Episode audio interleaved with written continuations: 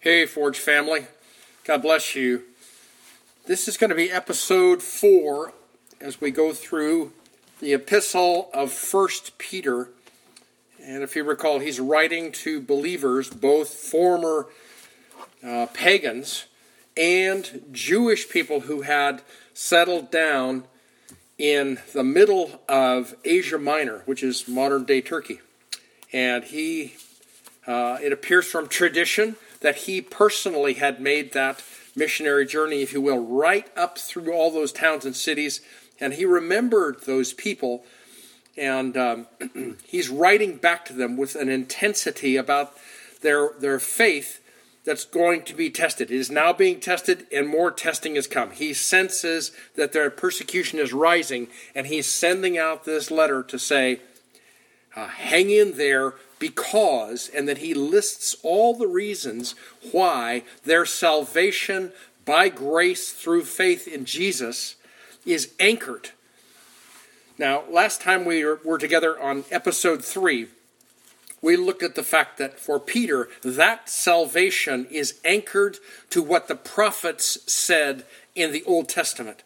They were the ones who were, by Holy Spirit, the Lord spoke to them and they foretold the birth, the ministry, the trial, the death, the burial, and the resurrection of Messiah. And for Peter, that, that absolutely is necessary for him to say, My faith is anchored to those prophetic statements, uh, of which there's over 300 of them in the Old Testament. So, Forge family, our faith is bolted to those promises that God sent. And then he went ahead and kept them. He sent the promises and he fulfilled the promises. And, and, as you recall in verse 5, it says, That faith we have is protected by that same power of God that raised Jesus. And the word is not from the edge of death, but out from the actual dead condition. He was in his flesh, in his human body, he was dead. And God raised him out and gave him new life. See, that's the promise we have. He's going to raise us out and give us a whole new life. So let's pray. Holy Spirit, we ask you now as we look at these next passages that you would um, cause our spirit inside of us to come alive, to receive that, to ponder it, and then to, to bring it in and embrace it. Lord, uh, questions are great. We understand you really are a God who allows questions, but you don't deal with defiance, you don't deal with rebellion. So we want, Lord, to, to set that aside and, uh, and give us honest questions if they're there. In Jesus' name, amen. So, Forge family, this is an allergy week for me, so forgive me. I may um, blow my nose and I may even sneeze on you here, but we're going forward. All right, let's begin in 1 Peter chapter 1, verse 13, and it says, Therefore, gird your minds for action. Keep sober in spirit Fix your hope completely on the grace to be brought to you at the revelation of Jesus Christ. Now, this is just a, a word picture that Peter uses um, because in the um, ancient Near East, men wore long flowing robes. Okay, it, it meant that they could be cooler in the midday in the sun, and they could be warmer when it's cold and windy, depending on how they arranged those robes around them. But if they had to get up and run, if they had to get up and fight, they would gather up those long robes and tie them or tuck them into a wide belt that was worn around the waist. And, and so there's that picture of girding up your loins. You just lift it and tie it up so you have freedom to run and move quickly. Now, this is talking about the mind. It's not talking about the body. And so he says, gird up your mind. So you gather up the loose ends of your thoughts and you focus them. You bring them under your control. You want your thoughts to be focused on what it is that Peter is saying and what Jesus has already accomplished for you. and, and secondly, uh, he calls us to be sober. Now, this in the New Testament, this is always used metaphorically. It doesn't talk about being being alcoholic. It doesn't talk about being blitzed by by what you're drinking.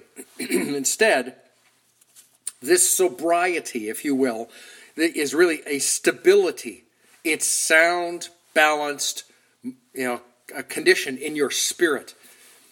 Now, this last week I got an email uh, early one day from a friend who's a recent widow, and she'd been exposed to a website. Um, and the contents of that website and the claims of that website that the scriptures had been tampered with, that there'd been deletions, there'd been additions to the scriptures, and the Bible, all the Bibles had been changed. That really shook her up.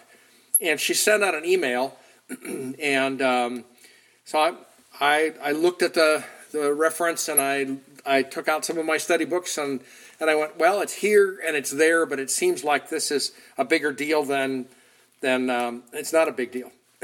and uh, it, it was fascinating to me that within a couple of hours, a second email followed from her, and she was moving rapidly toward that sober, stable, sound, balanced spirit mind.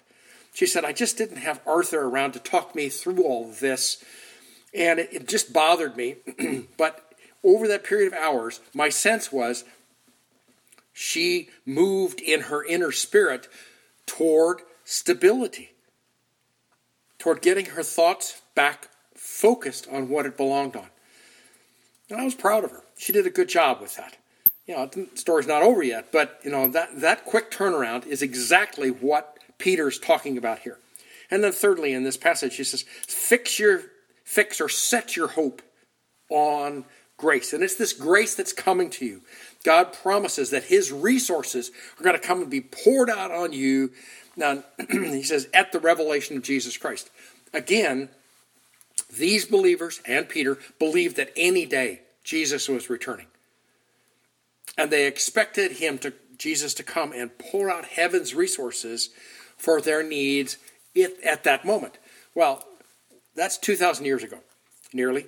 And yet, that prayer, if you will, of you know that business of setting and fixing your hope on the grace that is to come, God's resources at Christ's expense. That's that's the grace of God that is available to us and poured out through us through the kingdom of God as we come before the King and we say, Father, here's an opportunity for the kingdom. Father, here's an attack that's on the kingdom. Father, and then the, then the resources begin to flow. All right, let's read verse 14. It says, As obedient children, do not be conformed to the former lusts which were yours in your ignorance. now, here's, here's a situation where it's a, it's a Hebrew idiom, okay? um, Peter, in the, in, the, in the Greek, it says obedient children. It literally is children of obedience in the text. And he's saying, you guys have made a whole bunch of right choices because obedience is of critical import. He's already talked about being sprinkled with the blood of Jesus toward the point of, uh, of, of obedience.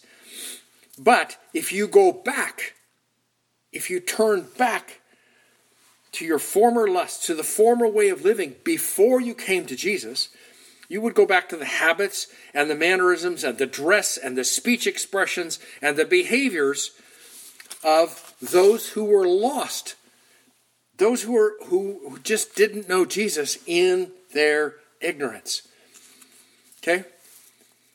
So you know, the exhortation here is don't go back to being incognito. Don't go back into the culture around you so you don't look any different, sound any different, smell any different. You know, you just you're just part of the, the herd. Okay? So that there's no difference between you and the world. Now, Peter's writing these things to, to those those believers who've been scattered through the towns, scattered through the regions in Asia Minor. But he's writing to us as well by Holy Spirit and saying, don't act in ignorance. Don't go back to what you, ha- you were clinging to before. Now, William Barclay is a, is a commentator who periodically has very insightful stuff, and I have some things I want to just read out of. I did, it was so good, I just decided not to condense it. I'm going to read it to you. And this is under his title of what's called the Christless life. he said, It is the life of ignorance. He's referring to verse 14 there. The pagan world was always haunted by the unknowability of God. At best, men could not, excuse me, men could but grope after this mystery. It, quote, it is hard, said Plato, to investigate and to find the framer and the father of the universe. And if you did find him, it would be impossible to express him in terms that we would all understand. Unquote. Even for the philosopher, to find God is difficult.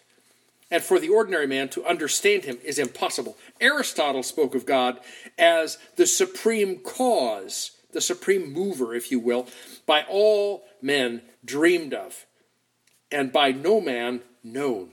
The ancient world did not doubt that there was a God or gods, but it believed that such gods as there were were quite unknowable and totally uninterested in men and the universe.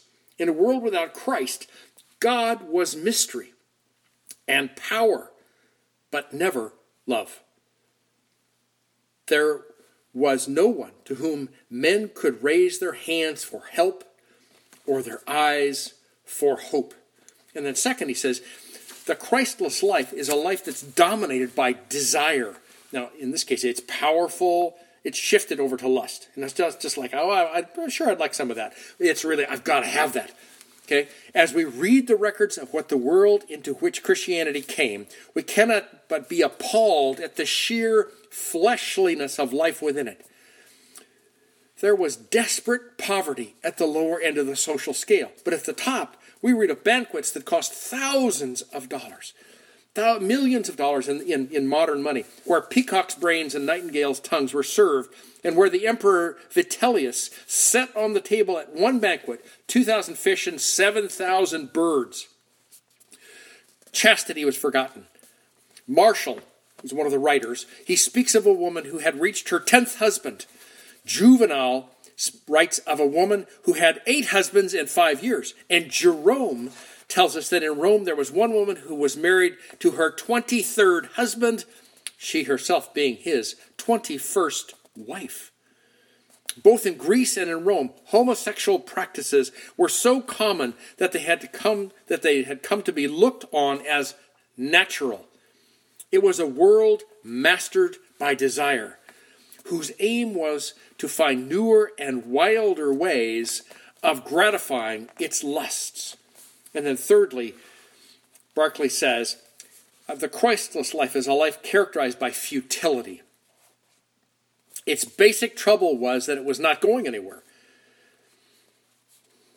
If a man was to die like a dog, why should he not live like a dog?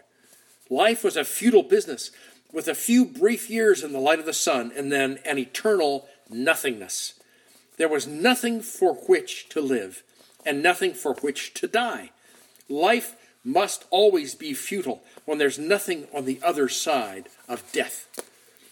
So, Forge family, here, here's this is this was a snapshot of the culture into which Peter walked, bearing with him the testimony about the risen Christ and the message that he gave so he said, Don't go back to that stuff. That's what you came out of. That's the surrounding culture. Plato and Aristotle laid the philosophical base of the argument, you know, at a philosophical level. What is the meaning of life? And then the morals were totally in disarray. And lastly, there was no hope. There was no future. You just go for all the gusto in this life and then boop, you're done. See, we're still surrounded by that in the culture that we live in.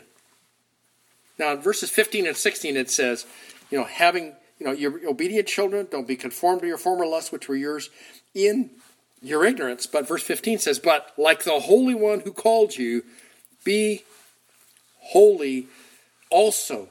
Be holy yourselves also in all your behavior, because it's written, You shall be holy, for I am holy. and here, you know, Peter's quoting Leviticus 11. Okay, Leviticus is the Old Testament book that talks about holiness more than any other text of Scripture. Excuse me. and in verse 15, he says, like the Holy One who called you. Remember, God called you from before time. He knew you in your mother's womb. He called you out. Okay, he, the Holy One called you, but He called you to be holy yourselves in all your behavior, in all your all the way you walk out life. Now, the word holy means pure, okay? Absolutely, unquestionably, irrevocably pure. But it also is translated as the word other. That God, in His holiness, is so different from fallen creation, fallen man, that when He comes, He is so other in power and purity that He comes and touches touches earth and things burn up He's just absolutely different. And that's what we're called to be. Okay? now in verse 16 it talks about, you know, this prophetic thing.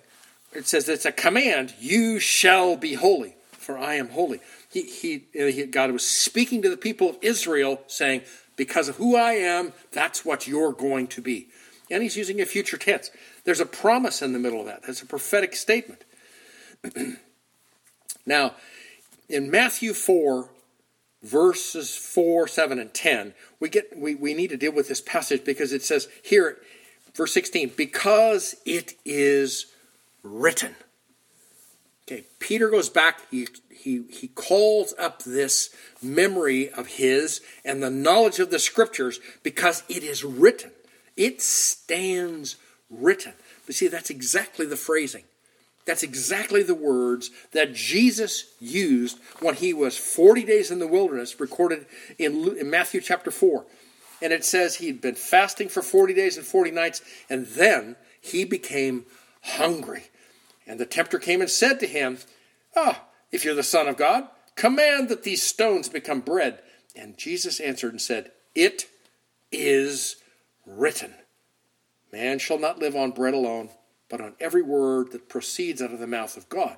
Then the devil took him into, into the holy city and he stood him on the pinnacle of the, of the temple and he said to him, If you're the Son of God, throw yourself down, for it's written, He shall give His angels charge concerning you, and on their hands they shall bear you up, lest you strike your foot against a stone. See, even Satan recognizes the authority of the scriptures, but he bends it and twists it.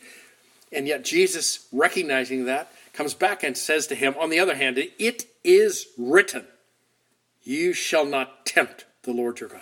And again, the devil took him to a very high mountain, showed him all the kingdoms of the world and their glory, and he said to Jesus, All these things I will give to you if you fall down and worship me.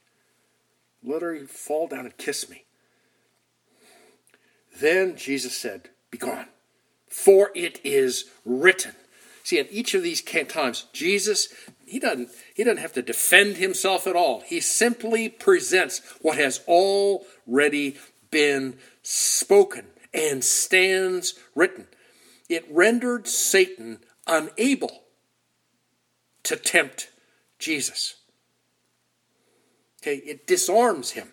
It's not a defense, it's, it's simply a disarming of Satan and his power. The authority of the word renders Satan unable to tempt. So when you're in a situation where it's just coming at you hard, strong, and what you're supposed to do is what Jesus did. And what, what Peter's writing about, he says, it is written. And, and the word of God comes up inside of you, and with it comes authority and the power of God. And the tempter is no longer able, he's rendered unable to tempt you. Now, again, we go back to that business of be holy in all your behavior. Okay? That's because it's written, and that's because the Holy One said it of you. Now, the, the be holy construction here in the Greek is this is not a state of being. You're not kind of coming into a state of being, being holy, of going, oh, la la la la la, give me a harp, give me a cloud to sit on. That's not what he's talking about. It's a verb that describes becoming. It's a process in which you can look back over your shoulder and you can see progress. You can say, you know what? That stuff that used to bite me and hound me and nibble around the edges, that's gone. That doesn't affect me any longer. I am becoming holy. So here, you know, here you have two things. You have a call to obedience. Remember verse 14? As obedient children. See, obedience is one side of the coin. The other side of the coin is holiness. And you say, Oh Lord, I want to be holy. And the Lord's response is, Turn the coin over. You want holiness? You be obedient to what is known in the scriptures, to what I told you to do. What was the last thing I told you to do? Go back and do that. So you don't strive, oh, I want to be holy, I want to be holy. You strive. No, what you labor into peacefully, patiently, by faith is, I choose to be obedient. Now, verses 17 and 18 says, And if you address God, okay, and if you address his Father, the one who partially impartially judges according to each man's work, conduct yourself in fear during the time of your stay upon the earth, knowing that you were not redeemed from perishable things with perishable things like gold or silver from your futile way of life inherited from your forefathers Okay, 7, verse 17, 18 says, Since it isn't if you call on the Lord, it's since you are calling on him. And when you do that, you address him, you pray to him, you long to come into his presence, you honor him, you worship him. So, you know, verse 17, if you address him in any fashion as the one who impartially judges according to each man's work. So, what's being spoken of here is the fact that as we move in obedience, more of Jesus fills our hearts. More of the Holy Spirit empowers us. And the question here is not a salvation issue. Okay? This is, this is where it says that God impartially judges according to each man's work. This is not salvation. That's already been dealt with. Okay? This is not a sin issue. This is not a picture of God who's looking and picking at all the possible ways you failed. Uh uh-uh. uh. That's not the sense of the text. But what this judgment includes is what did you do with my son, Jesus, in this situation, in that one? You know, when you got that phone call, when you were yelled at in traffic, when somebody honked their horn and, and waved at you in, a, in an obscene manner. Okay, how did you respond to that? Okay, that's what this judgment is all about. See, but to his sons and his daughters, that's us, okay, his impartial judgment is one of honest appraisal actions, attitudes, and thoughts. See, the heart of God is always with his children, as is his love, okay? And it, go, it, it goes out to him in a spirit of love. So when you run into this business of being judged, okay, the point of the judgment is so that you will be approved. Verse 18 talks about, you know, you're, you're a situation in which you were redeemed from the perishable thing, you know, not with perishable things. You weren't bought, out of the slave market of sin with gold or silver. That's passing away. You were redeemed, you were rescued with the precious blood of Jesus.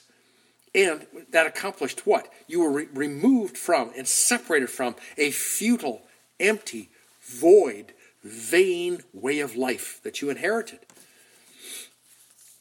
Now, I, ha- I have to say as well here, because um, God doesn't have any grandchildren.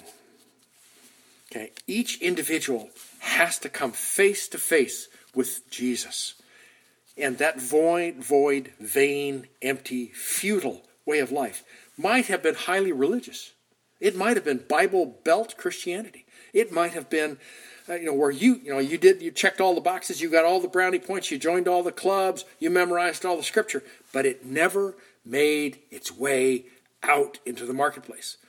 You know, it's a private thing, it's down in your heart. Yeah, yeah, I, I know all that stuff.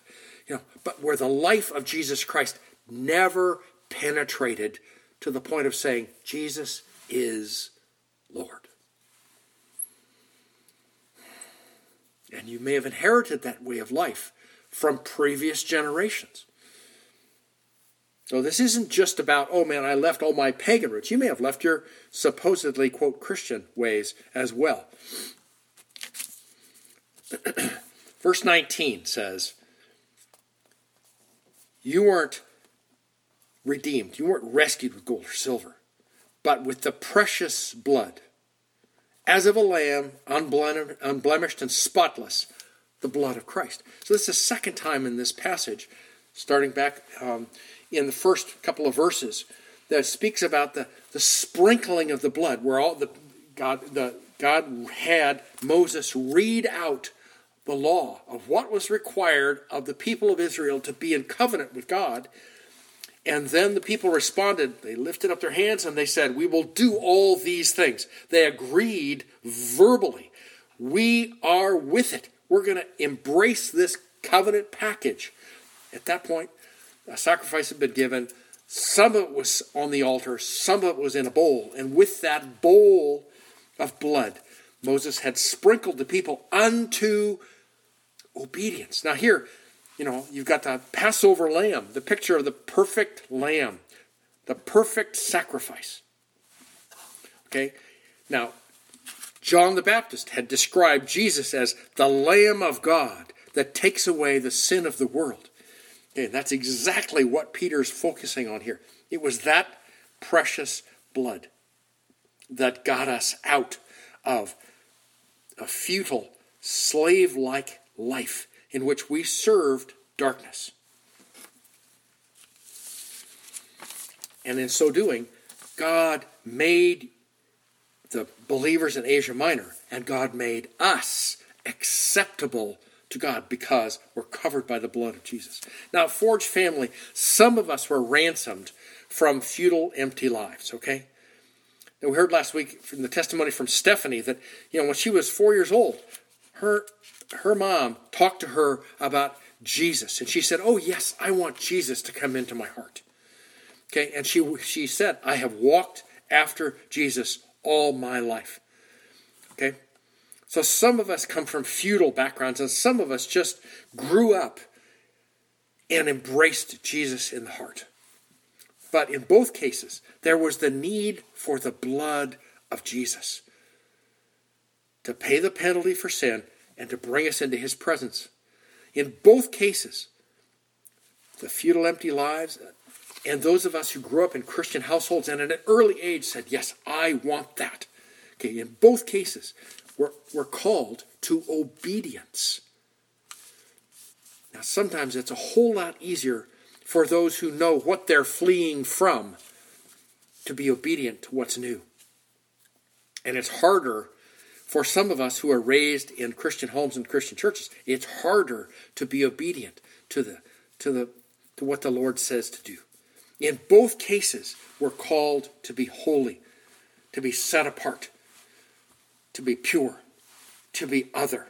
In both cases, life choices, the acts, the thoughts, and the attitudes are held up to the scrutiny of a loving Father who judges and judges for the purpose of approval. Forge family, you've been sown into jobs, into schools and clubs and neighborhoods among the lost people around you. And they're living futile lives. They don't have any borders or benchmarks for their moral activity. They just go with what media says is the new normal. The problem is the new normal is a slippery slope, and they're going more and more deviant as they go.